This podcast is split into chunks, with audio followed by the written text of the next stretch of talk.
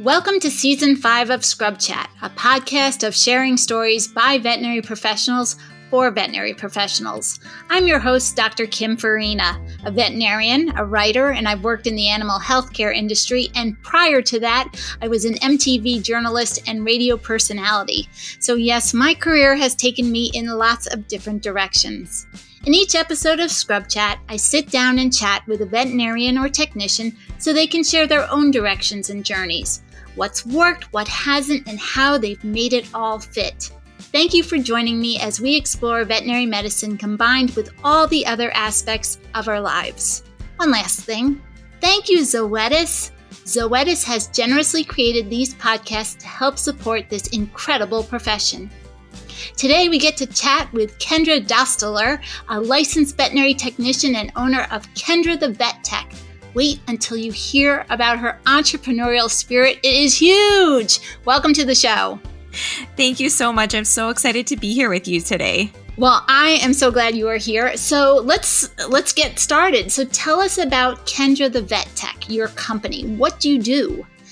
So, what I do is I do provide relief LVT services in the immediate area that I live in. I do that part time.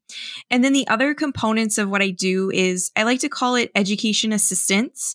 I have a YouTube channel with some educational videos, my podcast channel with some information on credentialed veterinary technicians, and then also my social media platforms on Facebook and Instagram that I share some educational things. That is so cool. So, what are some of the topics that you cover? So, I've found a couple of different paths for myself here. I've been trying to primarily focus my podcast on what you can do as a credentialed veterinary technician. So, I usually have one guest. Some of my episodes have a couple of guests, and we just talk about folks' career paths, how they got where they are today. And if someone wants that career in five, ten years, how do I get there? What steps do I take to get there? So that's a lot of what my podcast focus on. My YouTube channel and my social media platforms, I try to focus more on educational things, teaching people about IV catheters, job interviews so that they can feel more empowered in their position and feel better as they're starting out on their credentialed veterinary technician journey. You received a bachelor's degree in sociology and criminology from Kansas State University six years before becoming a veterinary technician.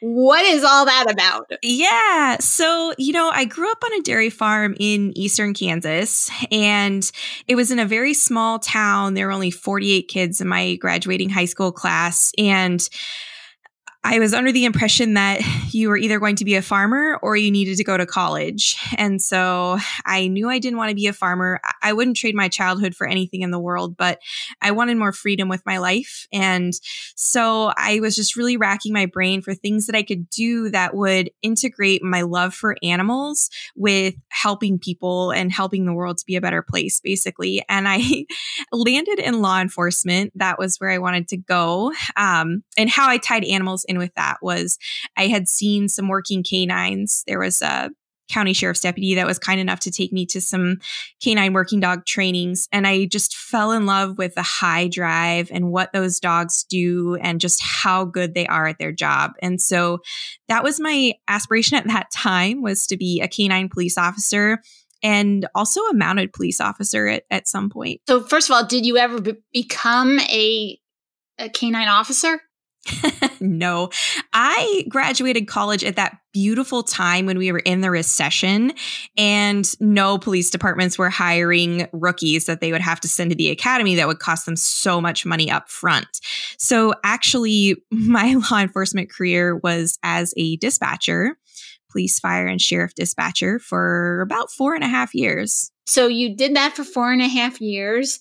And then, you know, let's talk about your journey. So then did you even know veterinary technicians existed? How did that come into your world? Okay, this is a little bit embarrassing, but I'll tell you the honest truth here. So I was feeling really down, and I knew that law enforcement was not something that was going to be long term for me. Uh, for for me, I kind of absorb the culture that I'm in. That's just my personality, and it can be a very negative thing to see all of the bad in humanity every day. And so I knew for my best mental health that wasn't something that I could do long term.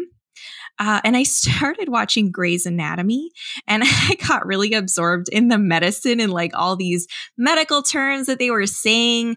But people are gross, right? So I knew I didn't want to do human medicine. So I started digging around in veterinary medicine, you know, just again, circling back to what it is I love the most in the world. And that's, that's animals. And, uh, my only exposure to veterinary medicine growing up was the the usual country doctors that came out by themselves. You know, they didn't even have assistants when I was growing up. They just came out by themselves and my dad or I helped them do whatever they needed to do. So that was all I knew was if you wanted to do veterinary medicine, you had to be a veterinarian. And I knew that I didn't want to do that. And so I did a lot of Google searching and honestly that's what really started me on the path I am today of kind of bringing awareness and trying to help people out when they're starting because it was so difficult for me to find a spot. I knew I wanted to be more than a, an assistant, but I didn't want to go all the way to being a DVM. I, I needed that middle ground, and it was really difficult to find. What made you know you didn't want to be a veterinarian? I just don't want the buck to stop with me at the end of the day. I, you know, I love educating clients. Surprisingly, I, have I'm a self-proclaimed not a people person person, um, but I love client education actually. But I don't want to be that person that you know has to say, "I think your dog is terminal." You know, we only have these options for your pet. I, I don't want to be that person. Um, and I just didn't want that big responsibility on my shoulders. I wanted to just do the fun stuff. There's a lot of careers you could do with animals, yet veterinary technician work seems to be like the the heaven for someone who loves to care for animals and and and like that's what you're doing every single day. It really is. This is my job. I mean, yeah, the DVM gives the directions, the orders, the instructions, the prescription for the pet. But guess who they're giving it to when they're in hospital? Me. So guess who gets to do it? Me. And and that's what I love. I love to work with my hands. That's the farmer in me, right? Is I just love to get dirty and work with my hands every day. I, I want to touch animals. I, I want to know, I want to see how they're feeling. And it's just in my blood. Mm-hmm. Yeah, I can I can see it in your face. Um, uh, you know, our listeners can't see you, but you're glowing from talking about this, which is really just beautiful. I, I'm interested in knowing about opportunities. So here you are, you know, you're, you, you've discovered this is what you want to do and, you know, you became licensed and what does opportunity look like to you? Up until recently, I wouldn't have really known the answer to that question. When I was first starting out, I felt really stuck and like maybe I'd made a mistake because maybe there weren't as many opportunities out there as I thought there were. I distinctly remember in 2016, I was at the Purina conference in St. Louis and I was feeling really down and I was chatting with another equine technician and I was like, you know, I just really don't like small animal surgery. Anesthesia just I feel like I'm waiting for something to go wrong and this can't be right. I can't be doing this thing that I love so much, but feel this bad when I'm doing it at certain times, you know, when I'm doing certain tasks. And so for me, I, I think opportunity looks like whatever you make it. I knew this wasn't right for me. And she told me the same thing. She said, There's lots of things out there. You just need to get out there and find it. You don't have to do this thing that makes you feel so bad. And so that's what I've done is I've just talked to a lot of people. You know, the the creation of the podcast was in part for myself as well. I've done so much networking through this and just hearing other people's stories and talking to them about their stories creates new opportunities for me through their stories. I say, "Oh, that is so cool. I had no idea." Even if it's just a learning opportunity, it's still an opportunity that changes your life because you see something differently than you did before. Yeah. And speaking of changing your life, I'm curious about what was the catalyst for leaving Clover Valley Veterinary Services and starting your own company because that's very scary and risky. So, what how are you how are you feeling? Yeah. So I was very scared in the beginning. Um it was my son though. I, had my son in October of 2018 and this was my first child and my world as I know it kind kind of fell down around my ears. I'm not ashamed to admit that that I was I was a workaholic before my son came along. My my job my life was being an LVT.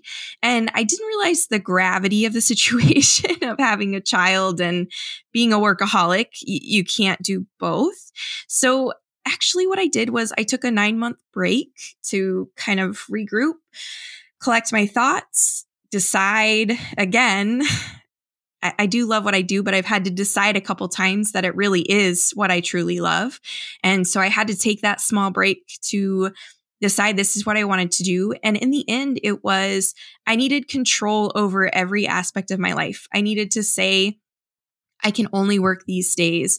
You know, a lot of times in veterinary medicine, we work 10 hour shifts, and I just really can't do that and give my son the time that he needs. You know, one term that I've come across more recently that I really love is work life integration. So, one of the things that kind of really burns us out pretty quickly is feeling like we need this perfect balance when in truth that's not what life is life is an ebb and flow situation so yeah sometimes you might become a little more absorbed in work and and that might take over for a little bit but it's recognizing that that's happening, taking a step back and then realigning yourself. And then there are times that it'll happen the other way too. Your your family might kind of take over and you might not work as much or things might get pushed to the back burner, but it's always remembering to take that step back, realign yourself, reintegrate all the things you're doing, and I think that's a much better outlook on things is is an integration. Yeah, and I, I, I definitely agree with that. And as you said, life is you know an ebb and flow, and it goes one way and then it goes another way. Um, and and you have to be okay with that. Did that take a while to get used to? I think my husband will probably say it's still a work in progress, but I feel like I am a recovered workaholic. Uh, the DVM that I primarily work for now, though, you know, she's really great at being strict with me and understanding that I have my limitations. And she helped me out quite a lot starting out, making sure I was I was sticking to my commitment to my family and my hours. And so, you know, that's a big help too, having people who understand what's going on in your life and what you need from them to be able to achieve the goals that you're working towards. Gosh, I feel like there's so much to talk about with you. I I want to move in a different direction. I understand you worked with a veterinarian to implement a new pet pig spay and neuter procedure while you were at Clover Valley Veterinary Services. yeah. I feel like is there a story there too? Oh my gosh. Pure panic pure panic. That is what happened to me. So yeah, I, I had worked there for, I think it was one year. So I, I started there right after I got my license. So I had been licensed all of one year and I was really comfortable with my, my small animal surgical skills. I worked in a small animal practice the two years I was in school. Uh, and then the DVM came to me and she says, Hey, you know, pet pigs are getting pretty popular. I, have someone who asked me to spay their pig. How would you like to make that happen here? And I just, I had nothing to say back to that uh, because, you know, we just don't learn a lot about pigs, especially not general anesthesia with pigs in vet tech school. So I made a panicked call home to a clinic that I'd shadowed at before I started school. I knew that they spayed pigs. and the, the very helpful DVM says, Well, you know how to intubate a dog and a cat, don't you? And I said, Yeah. And she goes, Well, then you know how to intubate a pig. so, uh, while it wasn't the help I was looking for, you know, it kind of boosted my courage a little bit. I was like, okay, I can do this and combed all through my textbooks again. We came up with a, a little drug protocol. And, you know, I was part of that as well. I said, you know, I, I read in my textbooks that atropine is usually a good thing to give pigs so so it cuts down on their salivary secretions. And and so I just did it. And and I'll be honest, I missed the first time. I, I didn't get it in the right spot the first time, but I was successful on my second try. The the local FFA chapter was kind enough to let us spay one pig and, and castrate a second pig under general anesthesia so that I could practice my intubation uh, keeping my planes of general anesthesia appropriate with a pig, make sure our pre med protocol was just right. And I'm happy to say that every single one of my pig surgeries went off so well. And and yeah that's one of my career milestones that i'm actually super proud of. And i'm putting a little talk together to offer also on my website. So other technicians don't have to fear that sheer panic that i felt at that point in my career and you grew up in Kansas too, because you mentioned, you know, called back home. There's a few things. One is you grew up in Kansas, and early on you were saying that you wanted freedom in your life. And I was curious if there was a connection between the geography and where you lived. You mentioned you had, you know, 48 students in your graduating class. Is there something that ties that all together? Yeah. So I, I came from a really small town. We didn't go on vacations a lot when I was a child because you just you just can't really leave a dairy farm. It was hard to find good people that were trustworthy to make sure the cows got milked on time and that things were taken care of. And so, you know, I just wanted to be able to do that. I wanted to be able to look at my husband on a Saturday and say, hey, let's go an hour away for the afternoon, spend the afternoon out hiking and we don't have to worry about anything. We don't have to be back at three to milk cows. We don't have to feed the calves, scrape the lots, feed the cows, all that comes with it. And as far as the current geography goes, you know, I just, I wanted something different from the harsh climate that I grew up in that was kind of unpredictable and really cold winters and wanted to try something different and and experience that. I want to circle back to Kendra the vet tech. Um, is this Kendra the vet tech, or I should say Kendra, you know, the vet tech 1.0? Is there another phase in this grand plan that you have? Or do you have a grand plan? Are you just figuring it out? I think I I'm a super type A person, so I'd love to say that yeah, everything is totally planned out, but this whole journey has really challenged that part of myself in that it it's really all been kind of like a, a seat of my pants kind of situation. So I comfortably say I'm sure there will be a Kendra the Vet Tech 2.0 with bigger and better things. You know, I've learned so much coming into the second season of my podcast. You know, I, I feel like episodes coming out in this season are much better than they were in the first season. And then the same thing with my video recordings that are coming out on YouTube. They're slowly getting better and better. And so, you know, I really hope for more audience input as well. So it could take a different direction based on what viewers and listeners are thinking and what they would like to hear about. So, yeah, I actually, I'm really hopeful that there will be a, a new and improved 2.0. and you're your own boss versus working for someone. So I'm curious, what are some of the advantages and disadvantages of that? It's nice. I really do like to have full control over my life, especially with my son. And so I think that's the biggest thing for me. I did do a stint with a telehealth company last year for about eight months when I was just kind of really needing a little, a little more cash flow. It was difficult to get into clinics with with all the mask and mandates and things, they weren't wanting, you know, a ton of strange people in and out of the clinic. So I picked up some telehealth work and that really solidified for me that I just need to be in control uh, because they did have scheduled times that I had to be there and commit to. And I really am enjoying my life being fluid at this point and scheduling what works for me and what works for my, my family. You know, being in control, though, some things are not in you can't have control over though. Uh.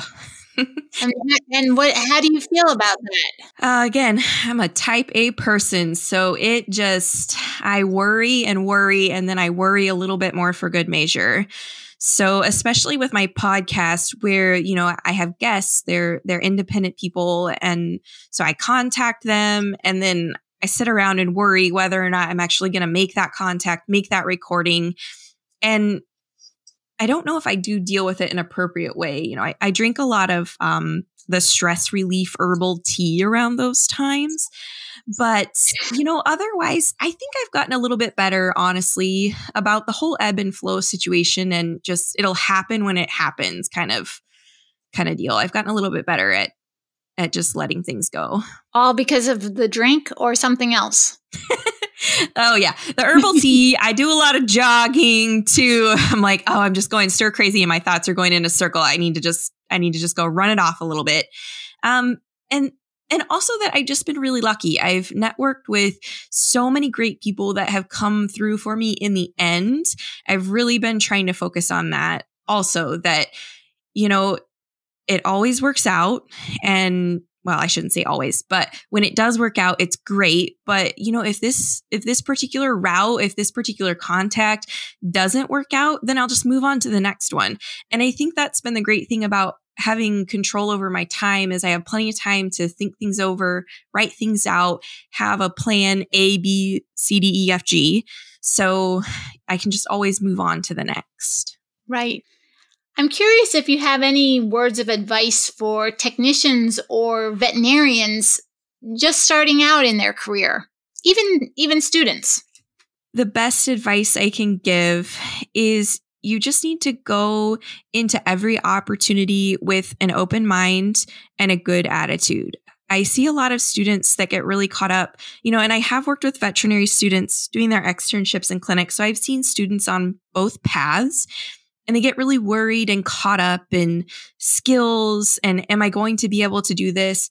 But honestly, at the end of the day, what the experienced folks and your your trainers that you'll run across what they want from you is for you to come in with a good attitude and a willingness to learn and then we'll help you make up all the difference from there because if you have that open mind to listen to what they're telling you and then always coming back with a good attitude. You might have a horrible day one day, but if you come back the next day and you've just cleared your head, forgot all about it, you're really focused that today is going to be that good day. That's what we want to see. That's what we want. I I couldn't agree with you more because as there's a there's a saying that's you know, you can teach skills but you can't teach attitude. So exactly. it's like you know, when you're hiring someone, it's like you can always teach them something, but man, if uh, you can always teach their skills, but if they have a great, like, awesome, positive attitude, it's fantastic. And that's what it's really all about. Yes. I had one last question for you, which was about just education. What satisfaction do you get educating um, either through your podcast or YouTube and or, or just in person and helping other people? My absolute favorite from doing the in person instruction that I've done is the aha moment. Just, you know, when someone's been struggling with a skill, they can't wrap their brain around it. Maybe they haven't been very great with their IV catheters but when you see all the pieces click into place there and everyone gets it it's just this look the the light from the inside goes on and they just light up. I'm addicted to that expression. So um you know hopefully i'll, I'll get to more in-person things so i can see that again later in my career. But for now what i'm really enjoying is i've had some people that have reached out that are struggling with their decision on should i go to online school? Should i do in-person school? What do I do now? And I do get a lot of satisfaction from helping those people find their way because been there, done that, you know, and you can feel mm-hmm. so lost and so down. And we might lose a good one at that point, you know, because they just don't know where to go. And so I, I do love that I'm helping them find their way and maybe we'll get a really good technician in the world out of it. You, I, yes, I love this. we're out of time, but I have to just squeeze in one more question about Grey's Anatomy because you're cracking me up because you said oh. people are gross. You really think that? Oh man. But you know that's TV, right? So they make it like especially No. Uh, what no. happened? I don't know. I've always just people are gross and maybe it's just because I've always been around animals all of my life, but but yeah, the people stuff like, you know, if a dog vomits in their cage or defecates in their cage, yeah, whatever. You know, I manually get fecal samples from horses. Like, none of that stuff bothers me. But if it's humans, I, I just, I can't even imagine doing that. It, it makes me, um, want to vomit just a little bit myself thinking about cleaning up a human that has pooped themselves. so, no, thank you. But wait a minute. Wait a minute. You have a 2-year-old. I know. I know. I guess I guess my mom hormones must take over in that situation. uh, because yeah, he doesn't. It doesn't bother me quite as much with him, but I blame that solely on hormones. Yeah. No, I agree with you. And I have to tell you, I'm smiling because I um, feel the same way about humans. Like when there's a surgery show on for um, human surgery, I can't watch it. I can't even watch getting my blood drawn from myself, but yet I can do surgery no problem on a, you know, dog, cat, or whatever. No problem. But I, I have been known to like get, you know, faint and, and I have to I have to turn my head and I actually have to talk to the phlebotomist about their pets so I don't, you know, lose it. I'm right there with you. I'm actually a needle shy human, and my husband always gives me so much grief about this. He's like, Kendra, how many animals do you poke on any given day? And I was like, well, yeah, but I'm not stabbing the needle in myself. Right. For everyone who's listening out there, look, there's two people, right? Kendra and me, we're, we're right there with you. Yeah. It, yes, because I get the same. I get the same garbage from people. Like, well, you're a veterinarian. Don't you do this all the time? And I and I say it's not the same. No. So, yeah. no. well, we are out of time. I feel like I could chat with you forever. Kendra, you are so delightful. And it was, I feel like we learned so much from you on lots of different things. So we really, I just really appreciate that you came on the show. Yeah, thank you so much for inviting me. This has been so much fun talking about my journey and and where I'm going. Yeah, it's exciting. This wraps up another episode of Scrub Chat, a podcast of sharing stories by veterinary professionals for veterinary professionals. Please remember to visit VetVance at www.vetvance.com and check out Zoetis' commitment to veterinarians on Facebook, Twitter, and Instagram to get more information about life issues such as handling student debt reducing stress, communication skills, and reputation management. VetVance is also available as a mobile app on both Apple and Android devices. If you have any questions or comments, please send us an email at scrubchat at zoetis.com. We would love to hear from you. And please don't forget to share and review this podcast so we can produce more in the future. We are grateful to Zoetis for the support. Until next time, I'm Dr. Kim Farina, and this is Scrub Chat.